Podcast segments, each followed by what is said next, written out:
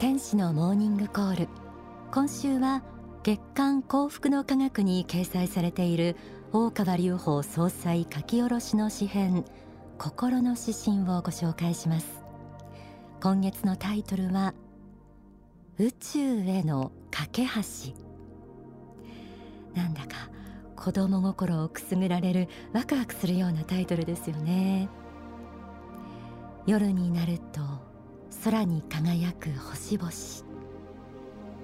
目に見えて確かにそこにあるものなのに宇宙や他の星の存在は遠い夢の世界のようにも感じられる。という方も多いんじゃないでしょうか。人類はこの宇宙へ思いを馳せ真実を探求したいというロマンにも似た情熱から望遠鏡でその成り立ちを解明したり実際に宇宙船に乗って地球を飛び出したり他の惑星を探索するところまで科学を発達させてきました。現代では科学と宗教は対立したものとして捉えられることも多いかもしれません。しかし真実を探求するという姿勢において宗教の中にも科学と同じ精神が宿っています。人はなぜこの世に生まれてくるのか。魂とは。心とは。死後の世界とはどのようなところか。神仏の思いや願いは一体どこにあるのか。目には見えないけれど宗教で説かれる神仏やあの世の存在心の仕組みを知り受け入れ信じることは人生の悩みを解決し未来を切り開いていく大きな力ともなります。大川総裁は書籍幸福の科学とは何かの中でこのように説いています。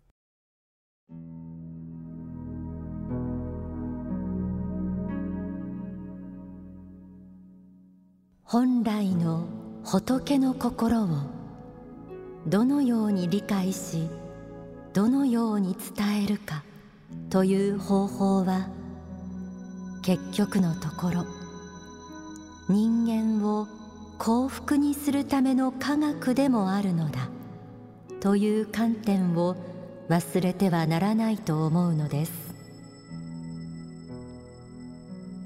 この宇宙にはこの地上にはそして人間の心の中には未知なる領域がいくらでもあります。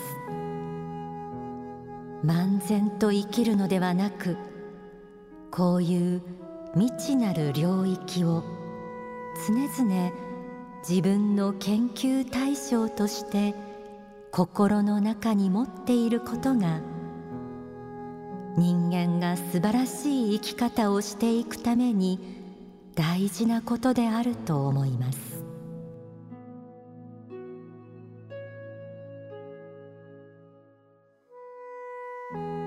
仏の心を探求し理解することは人間を幸福にするための科学であるとありました。幸福の科学では一人一人が幸福になると同時に世の中全体を調和させユートピアとするための仏の教え仏法真理が説かれています。この世は魂修行の場として仏から与えられたものという霊的人生観を番組ではいつもお伝えしています。私たちが暮らすこの地球そして地球を育んでいる宇宙も仏によって作られたもの。こうした世界観を信じる前提があって幸福の科学の仏法真理では宇宙という視野まで含めて真理の探求がなされています。地球を超えて宇宙にまで心を向けると視野も広がり認識力が高まります。それは私たちが他の人を理解し受け入れるための愛の器を広げることにもつながっていきます。世界中の人々を幸福への道に導きたいという願いのもと地球的なスケールで説かれている仏の教え。それがどのようにこの星で広がり人々の心を変えていくかそして未来がどのように開かれていくか注目して見ている宇宙からの眼差しもあるかもしれません。さあ今月の心の指針宇宙への架け橋。そこには国際時代を超えて宇宙時代を迎えつつある地球に暮らす私たちへ向けてのメッセージが込められています。ではお聞きください。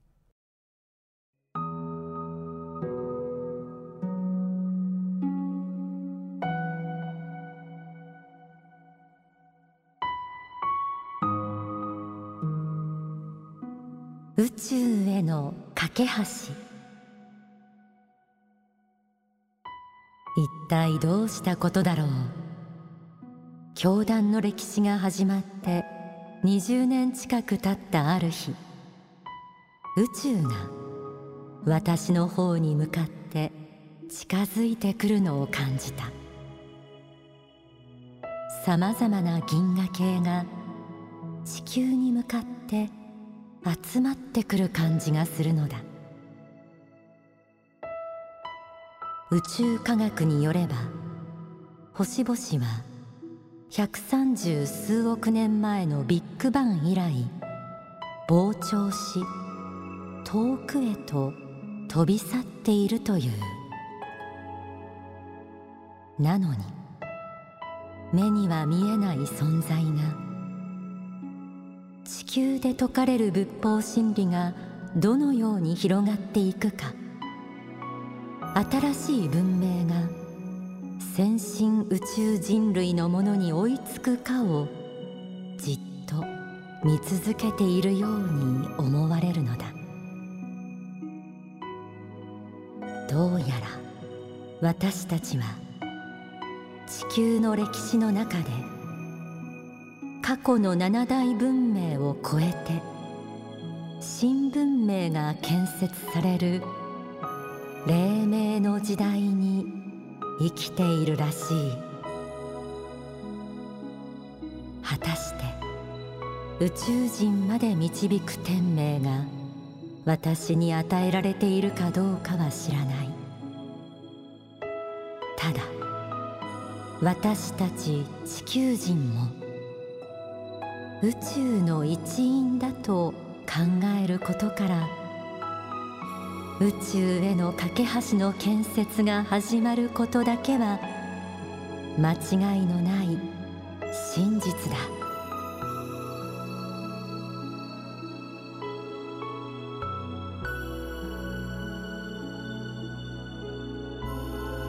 いかがでしょうか？宇宙への架け橋の建設は私たち地球人も宇宙の一員だと考えることから始まる。こんな言葉で締めくくられていました。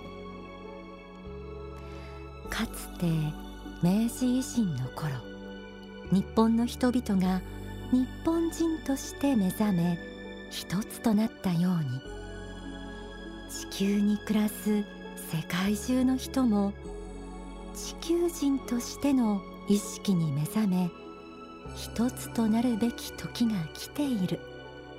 そんな未来への指針が感じられます。大川総裁は信仰のすすめ講義新心の探求という書籍の中でこのようにも説いています。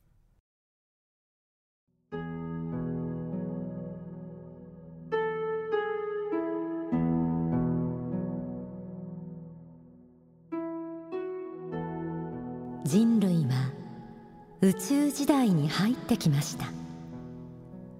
宇宙時代の正義とは何なのか。宇宙時代の真理とは何なのか。ということが問われる時代に入ってきたのです。大きな宇宙の中での地球。そして地球人ということを考えた時に他の宇宙の星々にも魂修行をしている人々がいるということを知った時に初めて地球が一つになっていけるのではないだろうか。私はそのように考えるのです。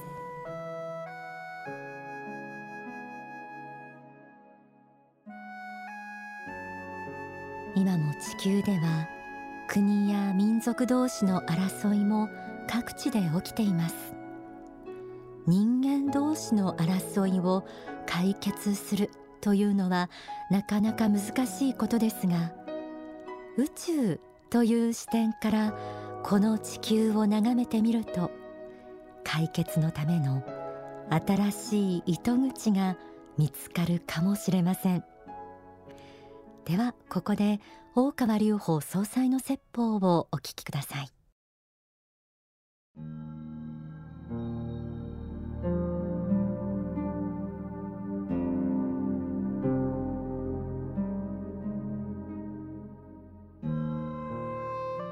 夜の星空を見上げてもこの我々が住む銀河系ぐらいの銀河は数限りなく数えることができないほどあります。その数を確定することなどできません。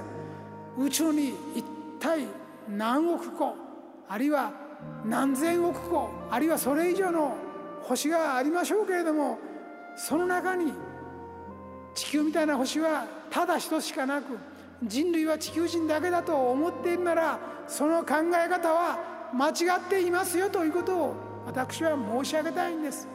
他の星にも人類同様知能の発達した人たちは進んでいますしこの地球以上にはるかに進んだ文明の中を生きている人もいます。宇宙の法を解きますが今後も解いていきますがそれは宇宙の人たちとの対話や文化交流ができる基礎を今作ろうとしているんです。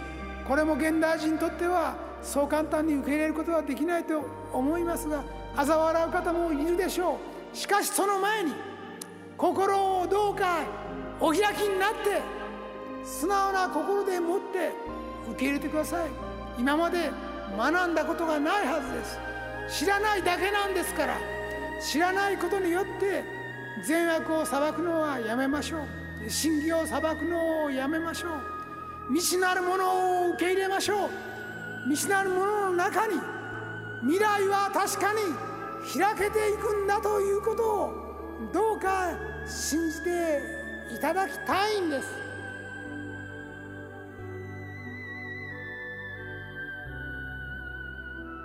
お聞きいただいた説法は書籍不滅の法に収められています。幸福の科学の仏法真理では大宇宙を貫く理法。仏の願い宇宙レベルでの人類の起源などについても説かれています。これからも少しずつこの番組でお伝えしていけたらなと思っています。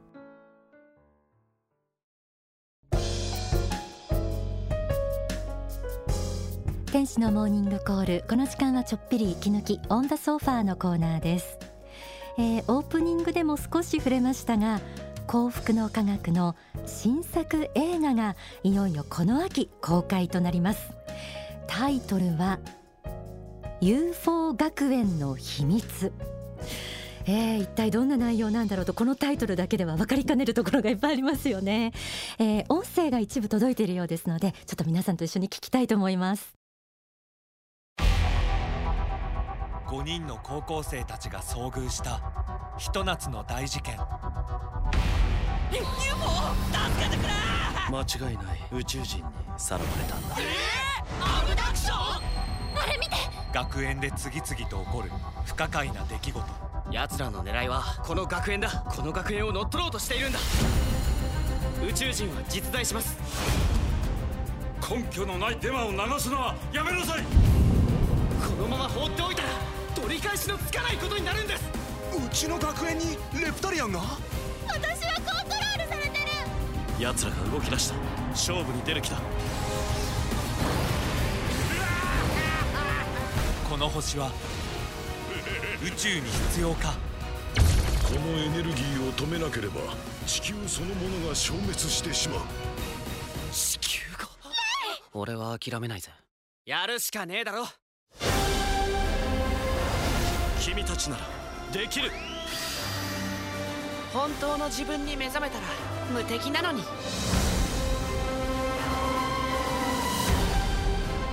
地球は大切な星なんだ。壮大な宇宙の秘密が明らかになる。人類未体験のエンターテイメント。UFO 学園の秘密。ど